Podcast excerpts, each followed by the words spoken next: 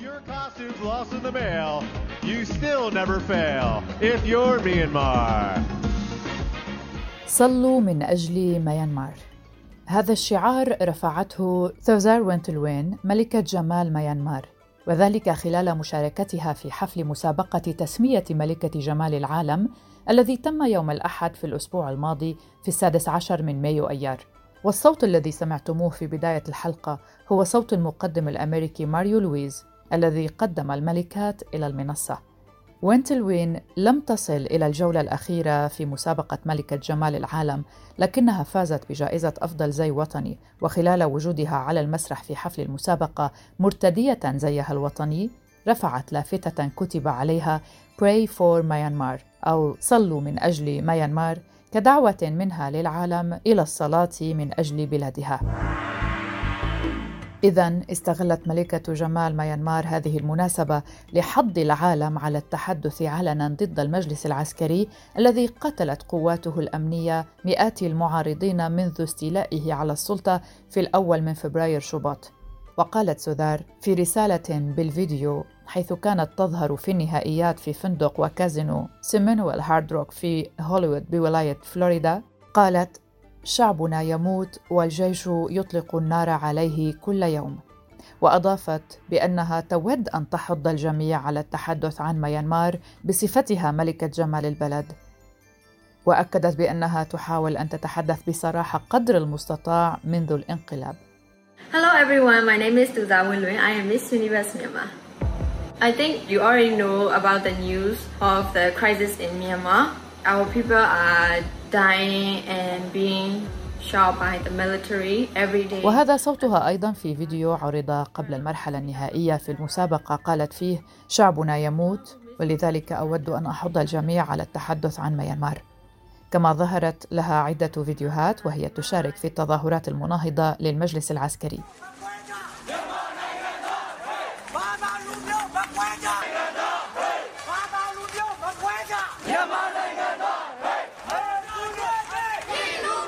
سودار وينتلوين هي من بين عشرات المشاهير والممثلين والمؤثرين على وسائل التواصل الاجتماعي والرياضيين أيضا في ميانمار الذين أعربوا عن معارضتهم للانقلاب الذي أطاح بالزعيمه المنتخبه أونغ سان سوتشي. ما الذي حدث في انتخابات ميانمار؟ جمهورية اتحاد ميانمار وتعرف أيضا باسم بورما أو براهماديش هي دولة تقع في جنوب شرق آسيا. شهدت بورما ميانمار في نوفمبر من العام الماضي 2020 انتخابات تشريعية لاختيار أعضاء مجالسها التشريعية والمركزية والمحلية. وكان التنافس رئيسيا بين حزب التضامن والتنمية الذي يعد حليف الجيش وواجهته السياسية وحزب الرابطة الوطنية من أجل الديمقراطية بزعامة أونغ سان سوتشي الفائزة بجائزة نوبل للسلام وهي مستشارة الدولة التي أصبحت شريكة للعسكر بالحكم. وكان قد حصل حزب الرابطة الوطنية من أجل الديمقراطية على ما يكفي من المقاعد البرلمانية في الانتخابات لتشكيل حكومة لولاية ثانية تستمر خمسة أعوام. جرت الانتخابات في ميانمار في ظل تساؤلات لحقوقيين وناشطين سياسيين ومعارضين حول نزاهتها وأثرها على واقع الأقليات الدينية والإثنية. إذ أن مفوضية الانتخابات كانت قد أعلنت وقتها أن التصويت لن يجري في كل من أراكان وكاتشين وكارين ومون وشان وباغو وهي ولايات تعيش فيها أقليات مسيحية ومسلمة إلى جانب البوذيين وتحمل اسم القوميات التي تعيش فيها من غير قومية البامار الذي ارتبط اسم بورما التاريخي بها. وعللت المفوضية قرارها بأن أوضاعها لا تضمن اقتراعا حرا ونزيها رغم أن الصراع العسكري الذي ما زال قائما في مناطق معينة من أراكان بين الجيش الذي يمثل أقلية الريكاين البوذية والجيش الحكومي.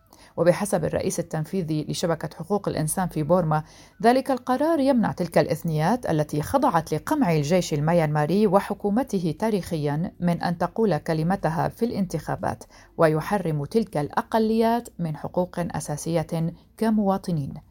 يضاف إلى ذلك رفض قبول ترشح مسلمين بحجة أن والديهم لم يكونوا مواطنين أصليين عندما ولدوا في ميانمار.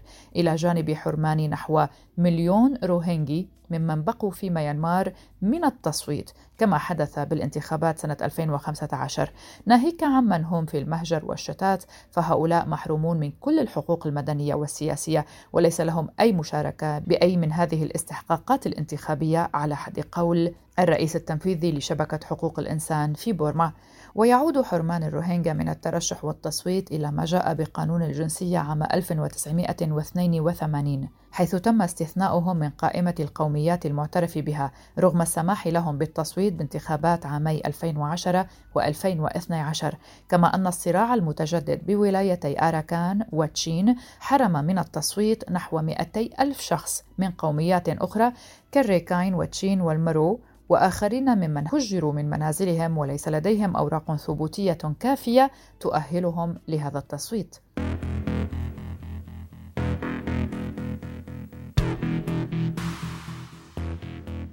الآن سنتحدث عن الانقلاب العسكري في ميانمار. في فجر اليوم الأول من شهر فبراير شباط 2021 أعلن الجيش في ميانمار حالة الطوارئ وتولي قائده السلطة في البلاد لمدة عام وذلك بعد أن اعتقل بمداهمة قيادات حزب الرابطة الوطنية من أجل الديمقراطية وهو الحزب الحاكم وعلى رأسهم زعيمته أونغ سان سوتشي ورئيس البلاد وين مينت ومسؤولون كبار. وكان قد دعا المتحدث باسم الحزب شعب ميانمار إلى عدم الرد بتهور وبالعمل وفقا للقانون في حين أفادت رويترز بتعطل شبكات الإنترنت وخدمات الهاتف في يانغون كبرى مدن ميانمار وتم نشر جنود قرب مقر إدارة المدينة. بعد ساعات من اعتقال قيادات الحزب الحاكم وأعلن وقتها تلفزيون ميانمار الرسمي عبر حسابه في فيسبوك أعلن تعذر استمرار البث نتيجة ما قال إنها أعطال فنية وكان الجيش قد برر الانقلاب من خلال الزعم بحدوث تزوير واسع في أصوات الناخبين في الانتخابات التشريعية نوفمبر تشرين الثاني الماضي لكنه لم يقدم دليلا على ذلك. أغرق الانقلاب العسكري أغرق البلاد في حالة من الفوضى فقد قام الجيش خلال الأشهر التي تلت الانقلاب بسحق الاحتجاج بصورة وحشية. فبحسب جماعة من النشطاء إن أكثر من 800 شخص قتلوا على يد قوات الأمن في ميانمار منذ اندلاع موجة الاحتجاجات. وقالت رابطة مساعدة السجناء السياسيين إن 802 قتلوا في حملة المجلس العسكري على معارضيه حتى يوم الاثنين الماضي.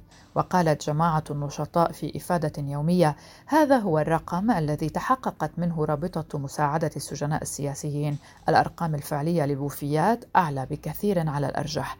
وشكك المجلس العسكري في السابق في عدد المدنيين الذين لقوا حتفهم وقال إن عشرات من أفراد الأمن قتلوا كذلك في الاحتجاجات. وقالت رابطة مساعدة السجناء السياسيين إن السلطات تحتجز حاليا 4120 شخص بينهم 20 حكم عليهم بالإعدام. ووفقا لمجموعة ناشطة في جمعية مساعدة السجناء السياسيين أكثر من خمسة آلاف شخص تم اعتقالهم مع وجود حوالي أربعة آلاف معتقل بما في ذلك العديد من المشاهير. ثم تحدث مكتب حقوق الإنسان التابع للأمم المتحدة عن وحشية الجيش فقال يوم الثلاثاء الماضي في الثامن عشر من مايو أيار إن القمع الوحشي للمتظاهرين مستمر منذ مائة يوم على استيلاء جيش ميانمار على السلطة رغم كل الجهود الدولية لإنهاء العنف. وصرح المتحدث باسم المفوضية روبرت كورفيل صرح للصحفيين في إفادة إعلامية بجنيف بأن السلطات العسكرية لا تظهر أي مؤشر على التراجع في حملتها الوحشية ضد المعارضين في محاولة لتعزيز قبضتها على السلطة. وأضاف السيد كولفيل في حين أن الكثير من اهتمام العالم كان منصبا على عدد المتظاهرين السلميين والمارة الذين قتلوا على أيدي قوات الأمن تواصل السلطات ارتكاب انتهاكات جسيمة أخرى لحقوق الإنسان ضد شعب ميانمار. ودعا المتحدث باسم المفوضية السامية لحقوق الإنسان إلى مزيد من المشاركة الدولية للحيلولة دون زيادة تدهور حالة حقوق الإنسان هناك. وكما حث الأمين العام لمفوضية الأمم المتحدة رابطة دول جنوب شرق آسيا آسيان على الرد بسرعة وتكثيف إجراءاتها لضمان التزام القيادة العسكرية في ميانمار بالالتزامات التي تعهدت بها في خطة النقاط الخمس المتفق عليها في اجتماع الكتلة الإقليمية لزعماء ميانمار في الرابع والعشرين من نيسان إبريل في جاكرتا. وخلص توافق الآراء المكون من خمس نقاط إلى الوقف الفوري للعنف في ميانمار وأنه ينبغي إجراء حوار بين جميع الأطراف سعيا للتوصل إلى حل سلمي لصالح الشعب. يشار هنا إلى أن جيش ميانمار حكم البلاد منذ استقلالها عام 1948 حتى عام 2011 إذ أجريت حينها انتخابات أفرزت ديمقراطية ناشئة غير مستقرة واستمرت سلطة الجيش داخل دواليب السلطة ومنها حيازته على 25 مقعدا من مقاعد البرلمان.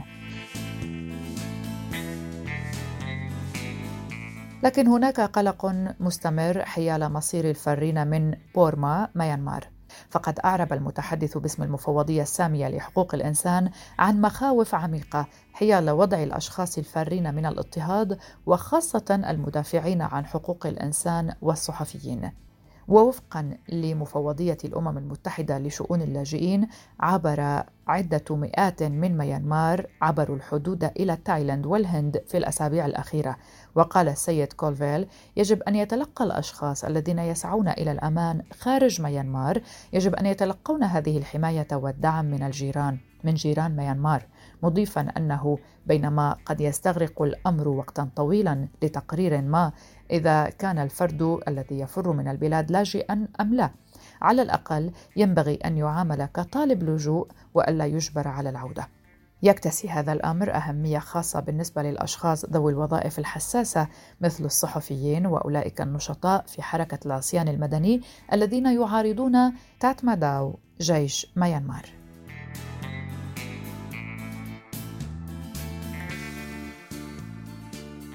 هنا يخطر في بالنا سؤال ماذا حول الزعيمة المخلوعة؟ بحسب تصريح من أونغ هيلينغ قائد الجيش في ميانمار في أول مقابلة له منذ قيادته للانقلاب العسكري العنيف في فبراير الماضي فإن الزعيم المخلوع أونغ سان سوتشي بصحة جيدة حيث تحدث قائد الجيش إلى محطة فينيكس التلفزيونية من هونغ كونغ يوم الخميس الماضي في مقابلة لم تبث بالكامل بعد. ونشر مقطع مصور من تصريحات الجنرال التي قالها باللغة البورمية وترجمت إلى الصينية على وسائل التواصل الاجتماعي. قال فيها أونغ سان سوتشي بصحة جيدة وهي تقيم في منزلها وستمثل أمام المحكمة خلال بضعة أيام. ثم كرر ادعاء الجيش بأن حزب الرابطة الوطنية من أجل الديمقراطية ارتكب جريمة تزوير الانتخابات التي شهدتها البلاد في نوفمبر تشرين الثاني الماضي. وهدد المجلس العسكري الحاكم يوم الجمعة الفائت الحادي والعشرين من مايو أيار بحل حزب الرابطة الوطنية للديمقراطية التي تترأسه الزعيمة المعتقلة. هدد بحل الحزب مجددا اتهاماته إلى الحزب بتزوير نتائج الانتخابات. وأعلن رئيس لجنة الانتخابات في تصريح مسجل أن التحقيق في نتائج الانتخابات يوشك على الانتهاء. متسائلا ماذا سنفعل مع الحزب الذي تصرف بشكل غير قانوني؟ هل يتعين علينا حله أو توجيه الاتهام إلى أولئك الذين ارتكبوا هذه الأعمال غير القانونية بأنهم خونة للشعب سوف نفكر وننظر في اتخاذ هذا الإجراء. ولم تطل سوتشي منذ وضعها قيد الإقامة الجبرية في منزلها عقب الانقلاب ما هي التهم الموجهة إلى سوتشي. وجهت إليها عدد من التهم الجنائية أخطرها تتعلق بانتهاك قانون الأسرار الرسمية للدولة. أما التهم الأقل درجة الموجهة لها فتشمل خرق القيود الخاصة بمرض كوفيد-19 خلال الحملة الانتخابية العام الماضي وحيازة أجهزة لاسلكية غير مرخصة.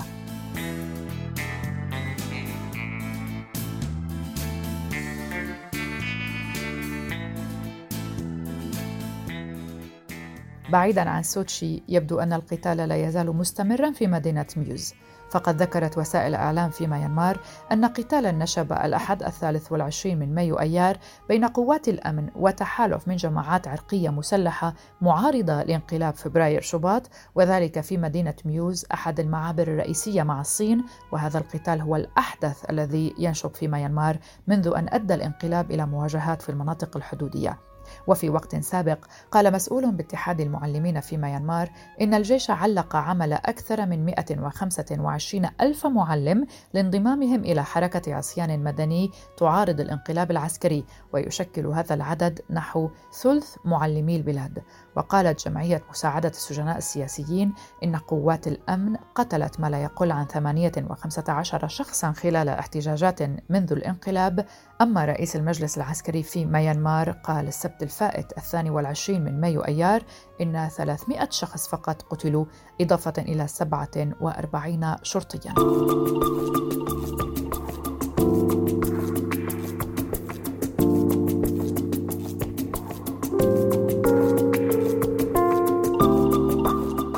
يترتب على كل ما يجري في ميانمار؟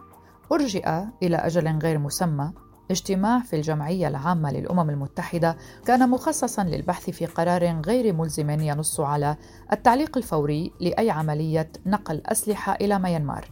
المشروع الذي كان معلن إقراره في جلسة حضورية في مقر الجمعية العامة للأمم المتحدة الثلاثاء الماضي الثامن عشر من مايو أيار ثم تأجل لعدم وجود دعم كاف للموافقة عليه. وكالة فرانس بريس نقلت عن دبلوماسي طلب عدم كشف هويته قوله إن معدي النص لم يحظوا بالتأييد الذي توقعوه لضمان حصول تصويت بغالبية كبيرة في الجمعية التي تضم 193 دولة عضوا. وقال مصدر آخر للوكالة طلب أيضا عدم كشف اسمه إنهم يريدون مزيدا من الوقت لإجراء المفاوضات خصوصا مع آسيان رابطة دولات جنوب شرق آسيا. ووضع النص بمبادرة من ليشتنشتاين وبدعم من الاتحاد الأوروبي والمملكة المتحدة والولايات المتحدة وشارك في تقديم مشروع القرار 48 دولة من أوروبا وأمريكا وأفريقيا ودولة واحدة فقط تمثل آسيا هي كوريا الجنوبية. المشروع كان موضوع مفاوضات على مدى أسابيع عدة في محاولة للاستفادة خصوصا من دعم الدول الأعضاء في آسيان. وهذا النص غير ملزم خلافا لقرارات مجلس الأمن لكن له أهمية سياسية قوية وهو ينص على التعليق الفوري لتوريد أو بيع أو النقل المباشر وغير المباشر لجميع الأسلحة والذخيرة والمعدات العسكرية الأخرى إلى ميانمار. ويدعو النص السلطات العسكرية التي وضعت يدها على السلطة في ميانمار في الأول من فبراير شباط خلال انقلاب عسكري إلى إنهاء حالة الطوارئ الوقف الفوري لكل أشكال العنف ضد المتظاهرين السلميين الإفراج الفوري وغير المشروط عن الرئيس وين مينت والزعيمة المدنية أونغ سان سوتشي فضلا عن جميع المعتقلين تعسفيا. كذلك يطالب النص ميانمار بأن تنفذ بلا تأخير خطة العودة إلى الديمقراطية التي وضعتها رابطة آسيان وتسهل بلا تأخير زيارة مبعوثة الأمم المتحدة التي منعت حتى الآن من دخول البلاد وأيضا بالسماح بوصول المساعدات الإنسانية بدون عوائق.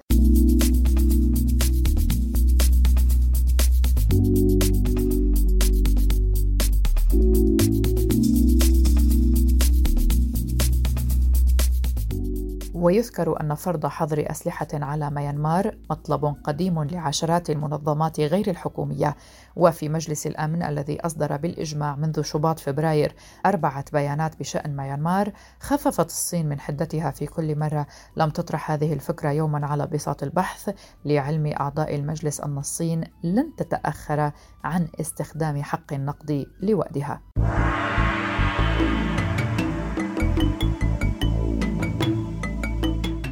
هذه كانت حلقة من بودكاست في عشرين دقيقة. أعدتها صديقتي وزميلتي الصحفية يالا فهد وكنت معكم براء صليبي شكرا لكم لحسن الاستماع. نلتقي في حلقات قادمة. إلى اللقاء.